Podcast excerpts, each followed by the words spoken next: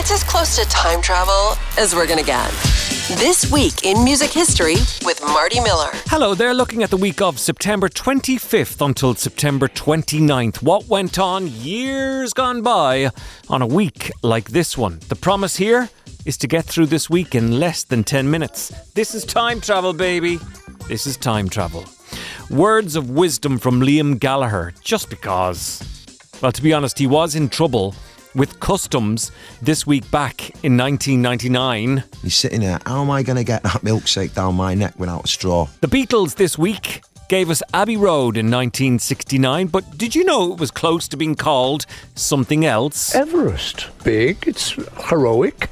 That could be good for the album. So that was the working title. Thank you, Paul McCartney. And Pure Horror for Metallica in 1986. being flipped around like a piece of clothes in a dryer.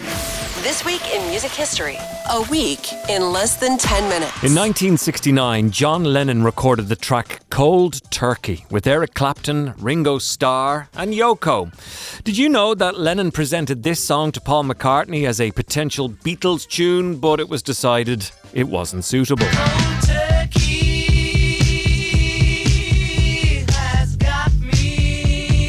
It was this week back in 1980 on September 25th that the world said goodbye to stickman John Bonham, Led Zeppelin's drummer. 32 years of age after a very, very heavy drinking session. This is why you should always drink responsibly. Bonzo was found dead at Jimmy Page's house in what was described as asphyxiation after lots and lots and lots of vodka. 40 shots in four hours was the rumour. From CBS in the States, where Zeppelin were huge. John Bonham, drummer with the British rock group Led Zeppelin since its inception in 1968, was found dead today at the home of a friend in Windsor, England. Bonham was 32. Then, of course, John Bonham on drums, really handy. And this is Jimmy Page. Obviously, he'd been in he'd been in various bands and things before coming to Led Zeppelin. But with Led Zeppelin, it gave him the vehicle to be able to play the drums John Bonham really wanted to play. It was this week back in 1999 that Liam Gallagher was stopped by customs officials coming through Heathrow Airport and made pay 1300 quid after not declaring a fur coat he had bought in America. Mind you, Liam no doubt tried to talk his way out of it because he's good at talking. He's rather brilliant at it, actually. I Don't really eat a lot of McDonald's. The only time I do do it is when I've had a bit of a night and I'm thinking, I will just get that Uber Eats in. So you get all your drinks in and you get all your food in and they come and they don't have straws. You know what I mean? He's sitting there, how am I going to get that milkshake down my neck without a straw? He does come round with his helmet on and I'm like, ah, where's the straws, mate? And he's like, ah, oh, oh, I don't know. I'm like, ah. Do you know what I mean? Do you want me? There's another one. Coffees. You know when they give it you really hot. You know what I mean? They, like they nuke it. You know what I mean? You go, yeah, I want to drink this now, not in 20 years' time. You know what I mean? I need this coffee now. You know what I mean? But you're like, you, and it's like just gonna just burn your head off. In 1965, just at the end of a European tour, Roger Daltrey got in a fight with Keith Moon. So, lead singer gets in a fight with the band's drummer. Keith Moon ends up getting knocked out. Roger Daltrey ends up getting kicked out of The Who. But then they, you know, made up and everything was fine the next day. Keith Moon always said nice things about Roger. What about the little singer? What's your opinion of him? Well, uh, I think he does a damn good job out there. Uh, personally, I mean, I wouldn't go out there up front with nothing to protect me but a small microphone.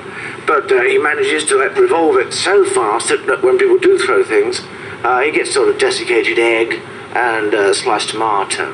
Uh, I turn my cymbals up this way so that uh, at the end of the night I have a salad mixed. Zipping through a week in a matter of minutes. This week in music history, the podcast. 1969, the Beatles give Abbey Road to our part of the world. It was close to being called something else, though.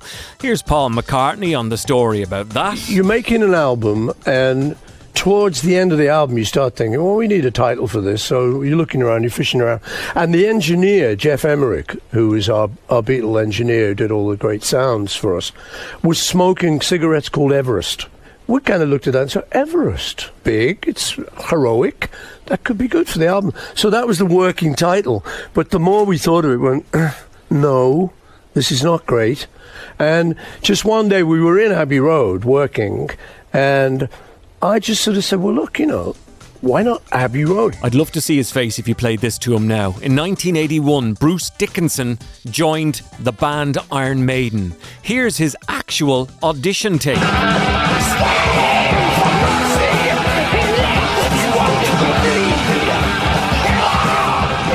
If you're part of the Quo Army, you'll remember in 2021 that founding member and bassist of Status Quo, Alan Lancaster, died at the age of 78 this week. He officially left the band in 1985, but would come back for guest appearances. 2014 was the last of those.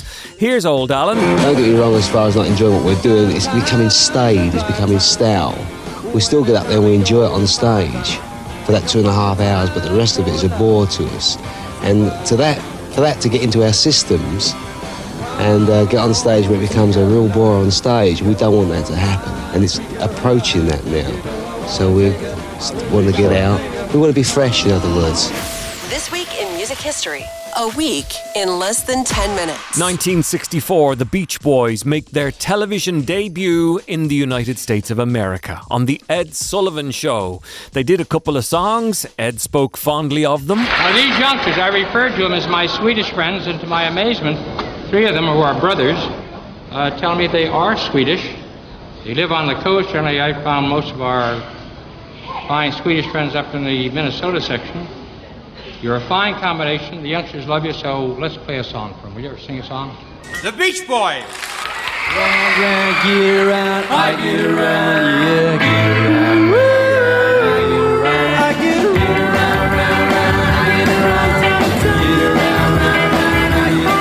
And pure horror from 1986. This was the week that the world lost Cliff Burton of Metallica. Awful, awful. Tour bus crashing between Stockholm and Copenhagen. The rest of the band take over the story. It's the sound of screeching brakes and uh, being flipped around like a piece of clothes in a dryer. Just got woke up, like hot coffee getting poured all over me, you know, from the, the coffee machine. And, you know, the bus was on its side. What happened? Is the bus gonna blow up? Well, I jumped down as the bus took off. Did the 100 yard dash in about seven seconds flat. And we're standing out there in our underwear and, you know, 10 below.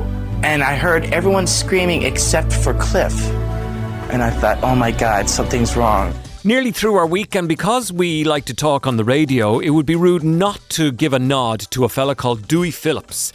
He died in 1968 at the age of 42, but he was the first man to put Elvis on the radio in 1954. If you can make out anything that Dewey Phillips says. Oh, yes, sir, good people. So, Phillips, which bring the hottest cotton picking thing to cuts a real hot blue coming through WHBQ and Hotel Chisca on the magazine floor. Ain't that right, Diz? That's right. Party call Sam Pudney. Get you a wheelbarrow load of mad hogs, run them through the front door and tell them Philip sent you from Red. Hot and blue. Telling you, I got a new song we're going to play here. They're going to cut loose this new, cut loose this new song.